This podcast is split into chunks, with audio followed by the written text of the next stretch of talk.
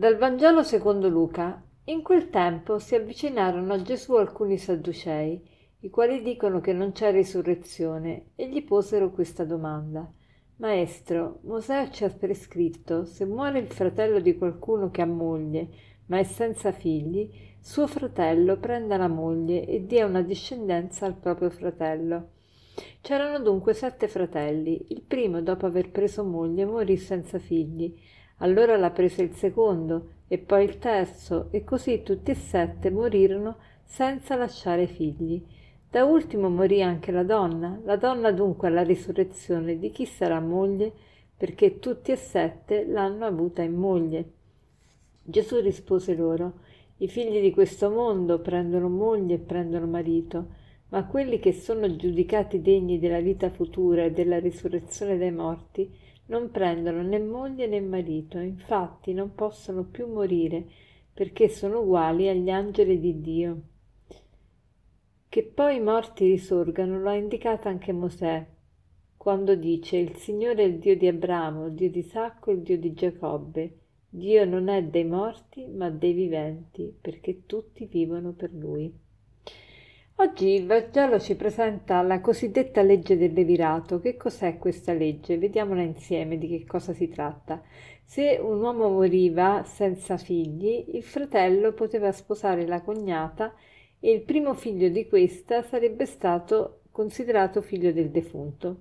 Quindi i Sadducei pongono a Gesù un caso limite di questa legge del levirato per metterlo in difficoltà. Chi sono i Sadducei? I Sadducei sono un'importante corrente spirituale e politica formata dalla classe sacerdotale che riconosceva la legge scritta ma non la tradizione orale e quindi non credeva nemmeno nella resurrezione e nemmeno nella, nella sopravvivenza dell'anima. E quindi pongono a Gesù questa do- domanda per metterlo in difficoltà, cioè pongono questo caso limite. Qual è questo caso limite? Il caso di una famiglia con sette figli che mh, il primo figlio sposa una donna senza lasciare figli, quindi la prende in moglie il secondo fratello, eppure questo muore senza lasciare figli, poi la prende il terzo, questo muore senza lasciare figli. Insomma, tutti e sette i fratelli prendono questa donna come moglie, ma non lasciano discendenza. E poi allora i Sadducei domandano: nell'aldilà di chi sarà moglie questa donna? Perché tutti e sette l'hanno avuta in moglie. Ecco, Gesù spiazza tutti, cioè dà una risposta che spiazza tutti, ci fa capire che la vita nell'aldilà non è come la vita dell'aldiquà, di là non ci si sposa, non si ha marito, non si ha moglie, anche se ovviamente ci sono degli affetti speciali che noi nutriremo per le persone, cioè gli affetti che abbiamo costruito sulla terra li ritroviamo nel cielo, ma li vivremo in maniera completamente diversa. Noi non possiamo immaginarci già da adesso quello che sarà la nostra vita futura, però siamo sicuri che c'è e Gesù ce l'ha rivelato e anche nell'Antico Testamento era già stata rivelata la, la resurrezione, ma Gesù con la sua stessa resurrezione ce n'ha dato una prova schiacciante. E vediamo allora che cosa dice il Catechismo riguardo alle, alla resurrezione. Al numero 991 dice così: Credere nella resurrezione dei morti è stato un elemento essenziale della fede cristiana fin dalle sue origini. La resurrezione dei morti è la fede dei cristiani, scriveva San Paolo. Come possono dire alcuni tra voi che non esiste resurrezione dei morti?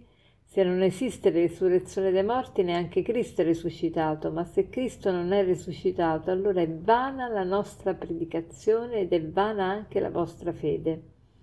Quindi la risurrezione è veramente il fulcro, il centro della, della fede cristiana.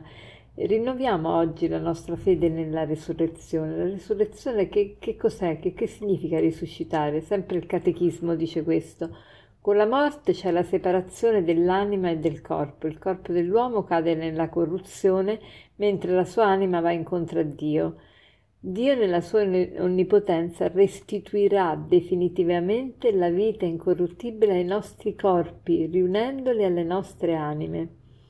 Come Cristo è risorto con il suo proprio corpo. Diceva guardate le mie mani e i miei piedi, sono proprio io Allo stesso modo in lui tutti risorgeranno coi corpi di cui ora sono rivestiti, ma questo corpo sarà trasfigurato in corpo glorioso, corpo spirituale. Certo, non riusciamo a immaginarci noi come avverrà questo. Il modo con cui avviene la risurrezione supera le possibilità della nostra immaginazione e del nostro intelletto, è accessibile solo nella fede.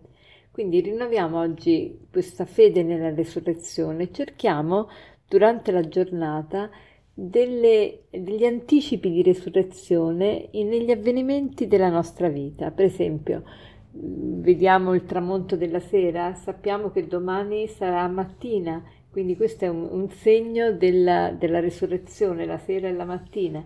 Oppure sono in lite con una mia amica, poi faccio pace, ecco è un segno di resurrezione, ho mal di testa e poi mi passa, anche questo è un segno di resurrezione, cioè cerchiamo di notare degli anticipi di resurrezione, dei cambiamenti in meglio di alcune situazioni che ci fanno pregustare le, l'anticipo della resurrezione.